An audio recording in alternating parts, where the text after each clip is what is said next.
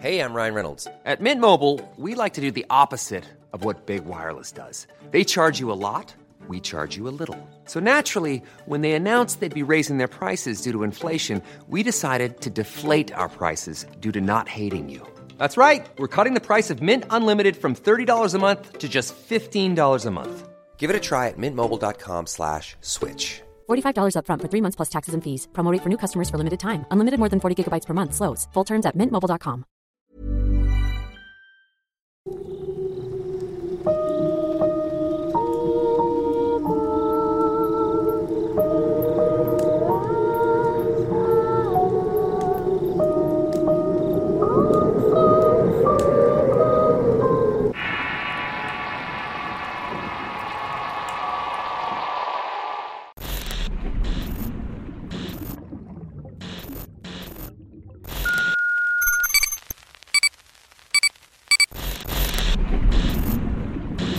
La bruja del rebozo. Historia escrita y adaptada por Eduardo Liñán para relatos de horror. Actualmente vivo en una ciudad del norte de México. Allí estudié una carrera de ingeniería y trabajo en una compañía transnacional que me da la oportunidad de viajar por todas partes.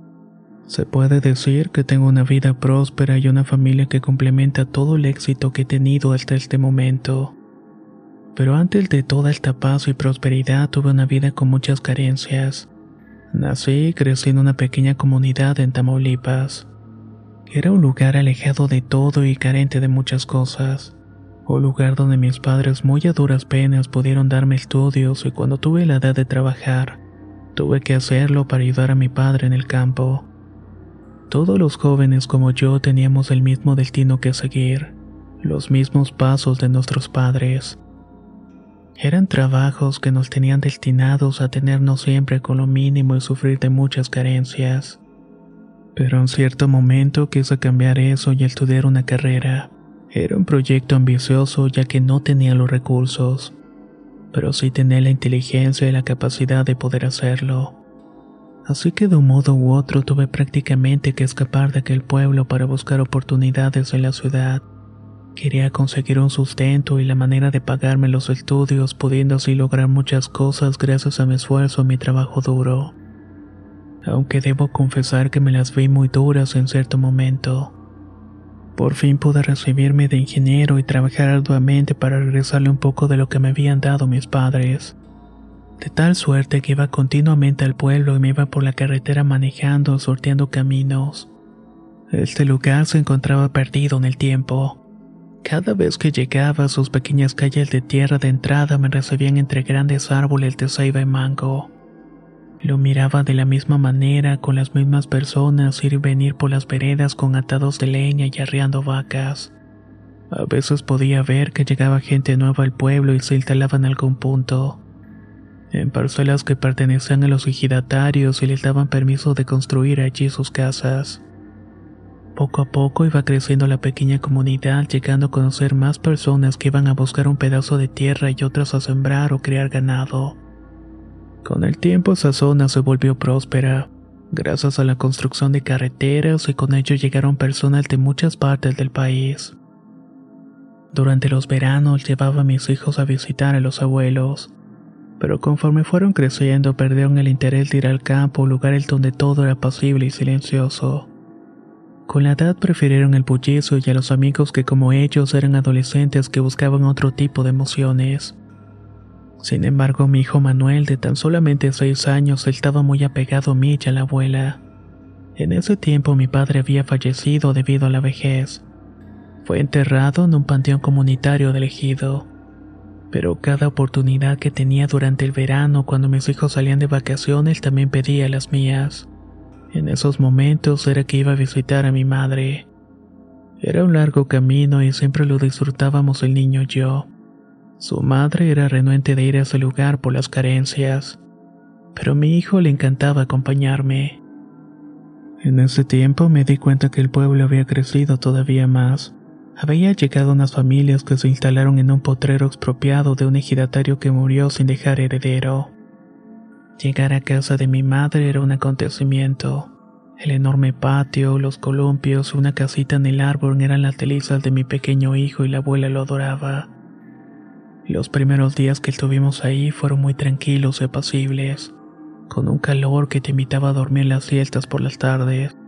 Pero en ese lugar extrañamente oscurecía más temprano y a veces miraba pasar a los pobladores por la calle y los saludaba.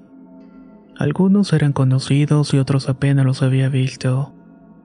Mientras disfrutaba de lo posible, poco a poco los sonidos del monte me iban envolviendo, y esa oscuridad extraña te hace imaginar cosas raras.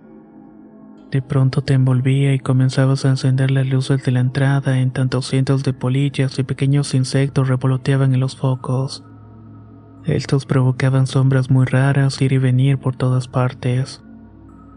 Fue la segunda noche que conocí a una señora de edad avanzada que iba caminando muy apenas. Se sostenía de un bastón hecho de tronco y siempre iba con un pequeño atado de leña a la espalda, cubierta de toda su cabeza y boca con un rebozo raído. Al saludarla únicamente volteó la mirada mostrando sus ojos grises, una nariz algo prominente y no respondió al saludo. Por el contrario, siguió caminando hasta que de pronto salió mi hijo de la casa y la mujer se quedó estática mirándolo fijamente. Al principio pensé que estaba descansando por el peso que llevaba en la espalda, pero después me di cuenta que estaba muy atenta mirando los movimientos del niño y eso provocó algo de incomodidad. Ahí le ordené al pequeño que se metiera a la casa de la abuela. Me quedé mirándola fijamente a la mujer tratando de descubrir sus intenciones. No quise pensar nada malo, pues la gente del pueblo era amable. Quizás miraba al niño porque en ese lugar no había tantos. Casi todos eran jóvenes ya mayores y los pequeños que habían eran contados, pero mi hijo era especial de algún modo. Tan solo me metí a la casa, cerré la puerta y me fijé por la ventana que la mujer aún continuaba mirando como tratando de ver algo. Al preguntarle a mi madre quién era, me respondió que era una vieja que había llegado al pueblo hace algunos meses. No le hablaba a nadie y únicamente pasaba al monte iba por su leña y otras cosas. En la comunidad compraba leche, algo de maíz y frijol. Con la misma se regresaba a su pequeña casa hecha de palos y palma a algún lugar del cerrito. Mi madre me decía que esa mujer tenía costumbres muy raras. Pensaba que estaba loca porque de repente le escuchaban hablar solas y a veces durante la madrugada cuando se levantaba al baño. Podía incluso escucharla rondar por los caminos oscuros y solitarios como buscando algo. Siempre rengueaba y por eso tenía que apoyarse en un bastón hecho de palo seco. Pero fuera de eso la mujer era inofensiva y cargaba su leña siempre cubierta con un rebozo. Aunque yo realmente no confiaba, mi madre tenía un mal presentimiento con esa mujer, pues entre pláticas mencionó varias veces la palabra bruja. Así que estuve siempre atento a que mi hijo nunca se quedara solo. Mi mamá siempre fue parcelera y le gustaba salir muy temprano a trabajar con algunas legumbres que cosechaba y vendía en el tianguil de un pueblo cercano. Se iba casi todo el día regresando por la tarde y a veces le acompañábamos. Durante el tiempo que estuve ahí era común que le ayudara. Mi hijo también se acostumbró a trabajar haciendo algunas pequeñas labores, pero extrañamente sentía que algo no estaba bien. A determinada hora de la tarde una sensación de pesadez en mis hombros y unos malos pensamientos llegaban de la nada. Era como si me quisieran advertir de algo. De igual forma me sentí observado todo el tiempo. Había algo a lo lejos entre el sonido de cigarros y palomas e intuía que algo se estaba escondiendo entre la maleza. A pesar de ello le ayudé a mi mamá a regar la parcela. Traía algo de agua del pozo, pero el tiempo se fue rápido cuando menos esperé ya había oscurecido. El último viaje estaba algo preocupado ya era de noche. Había centenares de moscos y otros insectos que picaban a mi hijo. Mi mamá había encendido una lumbre para ahuyentarlos en tanto hervía café y cocinaba algo de asesina. Yo me di a la tarea de recoger algunas herramientas que habíamos dejado en el campo, pero algo extraño ocurrió. El camino de regreso se me hizo muy largo, me había perdido. Estaba caminando en círculos, se me dio algo de pendiente. No pude ubicarme bien a pesar de llevar una lámpara para iluminarme. No sabía dónde estaba y tampoco sabía cómo es que me había salido del camino sin darme cuenta. Estaba rodeado de maleza y algunos árboles que se levantaban frente a mí. Todo esto me impedía ver dónde había quedado el camino y ya estaba completamente oscuro. Al desesperarme me quedé sentado un rato en tanto me ubicaba y pude escuchar que alguien hablaba cerca de mí. Eran susurros que decían algo y me provocaban algo de miedo pues no sabía si me estaban vigilando. Me levanté para seguir a prisa para que finalmente pude ver una enorme piedra que servía de punto de referencia. De inmediato regresé por el camino imaginando que quizás mi mamá y mi hijo estarían desesperados por no verme llegar. Noté la luz de la pequeña choza donde mi mamá a veces dormía y guardaba las herramientas. Suponía que estaba ahí con el pequeño. Al llegar vi que mi hijo estaba dormido y mi madre estaba preocupada por rezaba con mucho fervor un rosario. Al verme corrió a abrazarme e imaginó que había sucedido algo raro, pero le expliqué que me había perdido sin saber realmente la razón. Quizás por la oscuridad o por el cansancio así que pensamos que quedarnos en ese lugar era lo mejor. Volver en plena oscuridad por el camino oscuro era muy difícil y mi madre no quería hacerlo. Ella era muy supersticiosa y creía ciertas cosas que por supuesto solamente eran mitos y leyendas. Pero aún así, de todas maneras, yo la respetaba. Así que se acostó con el niño, yo me acomodé en una cama hechiza con costales y algo de zacate. No era nada cómodo, pero al menos podía descansar hasta el amanecer cuando volviéramos.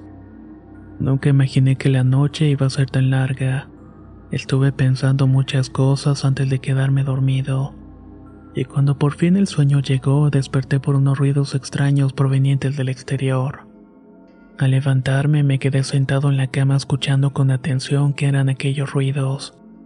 Parecían unos crujidos de leña quemándose al fuego pero no había ninguna o no había dejado una fogata encendida. Así que me levanté de la cama y salí al patio para ver qué era lo que estaba haciendo aquel ruido. Todo era oscuridad y sobre el cielo las estrellas iluminaban un poco. Pero lejos de eso solamente había negrura y sonidos del monte que relajaran un poco. Sin embargo, a la vez sentí algo de nerviosismo porque no me explicaba de dónde provenía ese ruido que se escuchaba a veces cerca y a veces lejos. Sin pensar más, me regresé a acostarme y antes fue a revisar a mi mamá y al niño. Ambos parecían dormir plácidamente. Spring is my favorite time to start a new workout routine. With the weather warming up, it feels easier to get into the rhythm of things. Whether you have 20 minutes or an hour for a Pilates class or outdoor guided walk, Peloton has everything you need to help you get going. Get a head start on summer with Peloton at onepeloton.com. I'm Sandra, and I'm just the professional your small business was looking for. But you didn't hire me because you didn't use LinkedIn jobs. LinkedIn has professionals you can't find anywhere else, including those who aren't actively looking for a new job but might be open to the perfect role, like me. In a given month, over 70% of LinkedIn users don't visit other leading job sites. So if you're not looking on LinkedIn, you'll miss out on great candidates like Sandra. Start hiring professionals like a professional. Post your free job on linkedin.com/people today. Antes de retirarme a descansar, algo llamó mi atención. Por un lado de la cama habían varios bultos de granos apilados, además de algunas herramientas que se recargaban en la pared de palos y por un lado de estos pude notar algo fuera de lo común. Algo que me hizo estremecer de una manera pavorosa pues no tenía explicación para lo que estaba viendo frente a mí. Era un rostro, la cara de un pequeño niño, por lo menos eso era lo que pensaba por sus dimensiones correspondientes a un menor. Solo pude ver su sombra y sin dejar de verla extendí mi mano para tomar mi teléfono y encender la lámpara. Al hacerlo, con sorpresa miré en efecto que había un menor allá agazapado detrás de los costales. Pero lo más inquietante es que tenía el mismo rostro de mi hijo. Pensando que era él, le pregunté qué era lo que estaba haciendo despierto.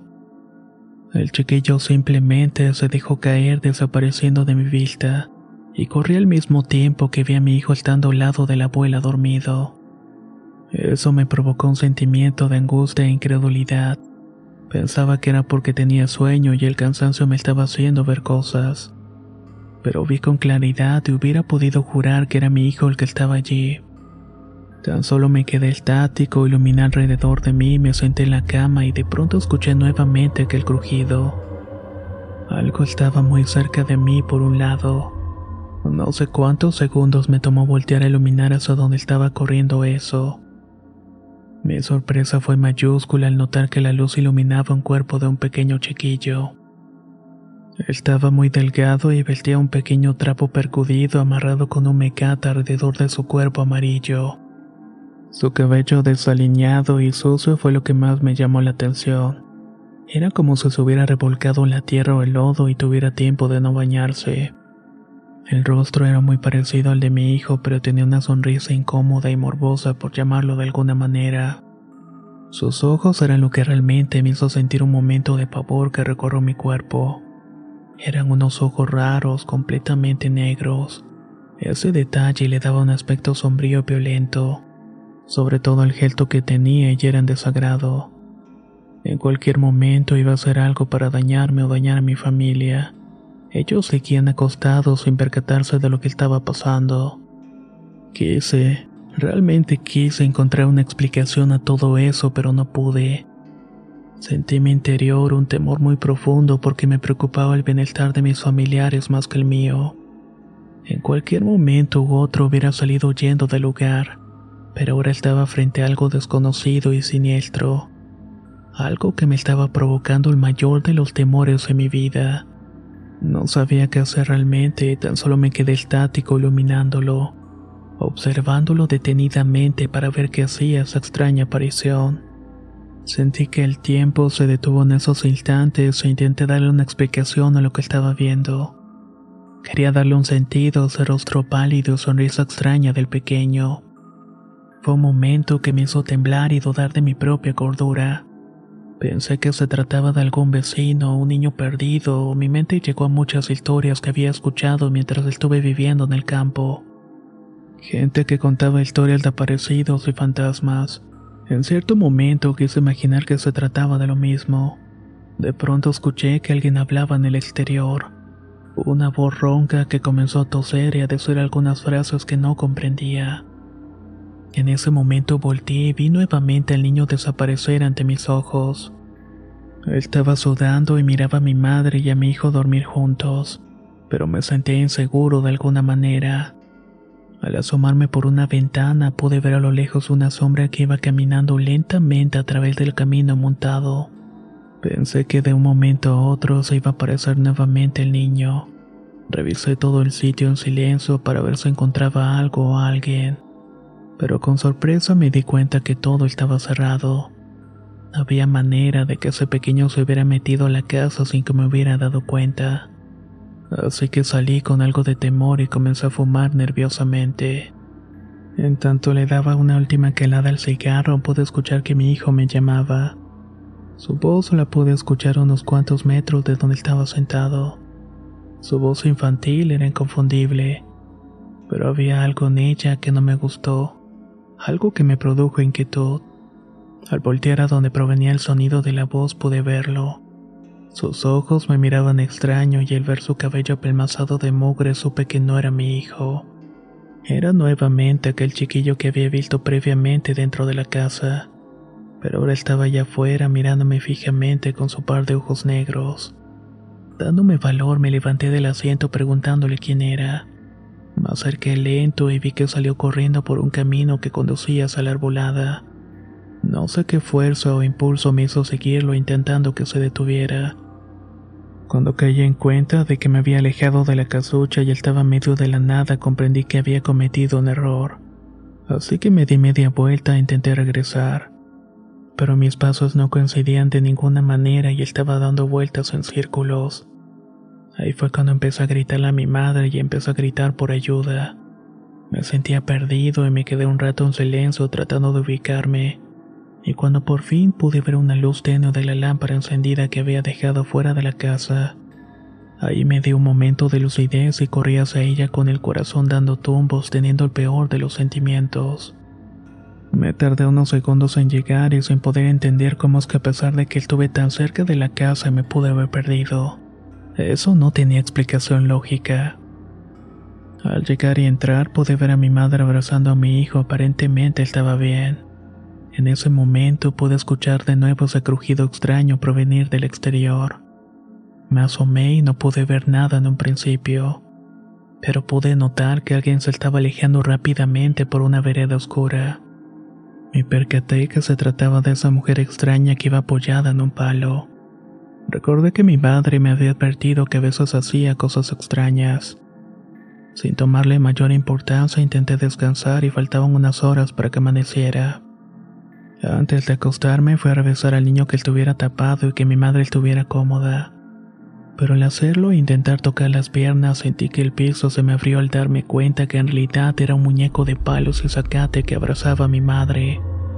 La desperté abruptamente preguntándole por mi hijo y ella se llevó las manos a la boca al darse cuenta del horror. Mi hijo no estaba y lo buscamos por todas partes sin poder encontrarlo. Al salir y gritar su nombre solamente obtuvimos silencio. En ese momento recordé la situación extraña que estuve experimentando durante la noche.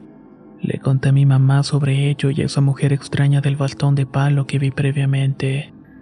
Ella abrió los ojos muy asustada mencionando algo que me descolocó por completo. Fue esa maldita bruja. Hay que ir detrás de ella, sabe Dios que le hará al niño. Dicho esto, tomé un asadón y me da un machete para salir corriendo por la vereda en medio de la oscuridad.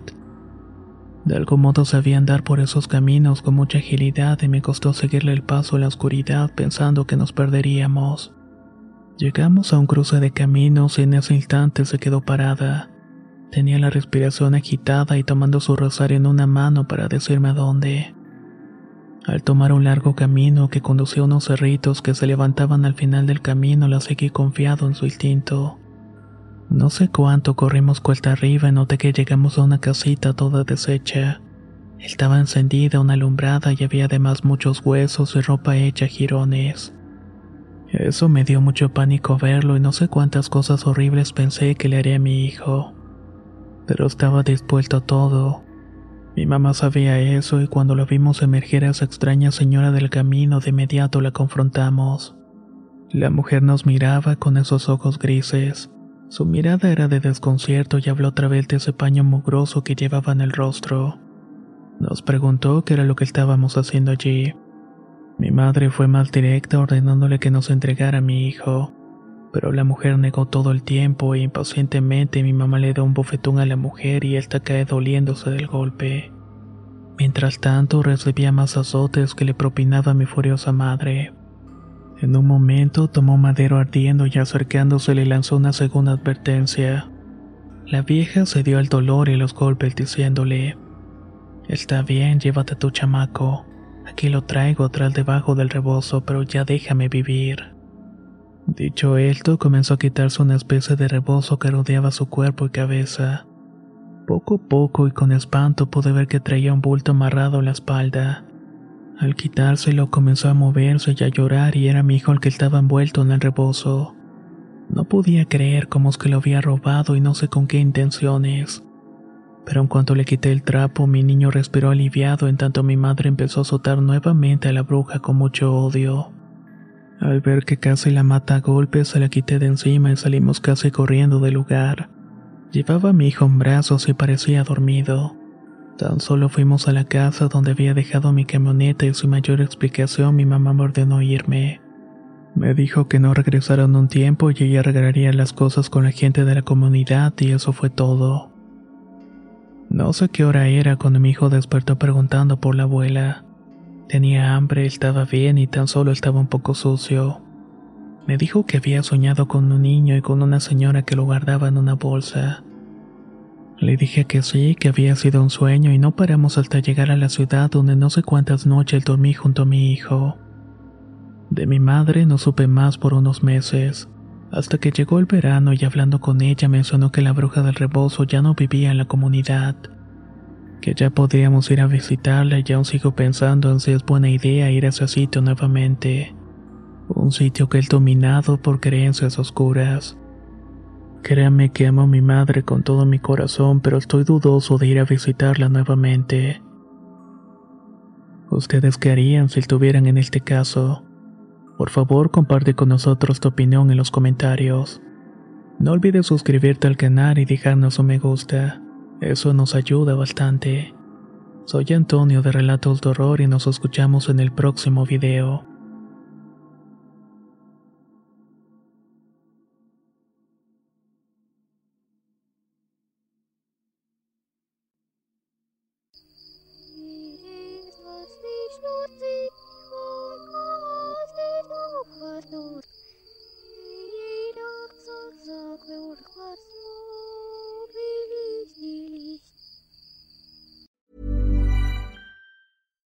If you're looking for plump lips that last, you need to know about Juvederm lip fillers. With Juvederm Volbella XC and Juvederm Ultra XC, your lip look, whether it's subtle or bold, can last up to one full year with optimal treatment and no additional maintenance. Find a licensed specialist and see if it's right for you at juvederm.com today. That's J U V E D E R M.com. Add fullness to lips in adults over 21 with Juvederm Volbella XC or Juvederm Ultra XC. Do not use if you have severe allergies or a history of severe allergic reactions, or if you're allergic to lidocaine or the proteins used in Juvederm. Tell your doctor if you have a history of scarring or taking medicines that decrease the body's immune response or that can prolong bleeding. Common side effects include injection site redness, swelling, pain, tenderness, firmness, lumps, bumps, bruising, discoloration, or itching. As with all fillers, there's a rare risk of unintentional injection into a blood vessel, which can cause vision abnormalities, blindness, stroke, temporary scabs, or scarring. For full important safety information, visit juvederm.com.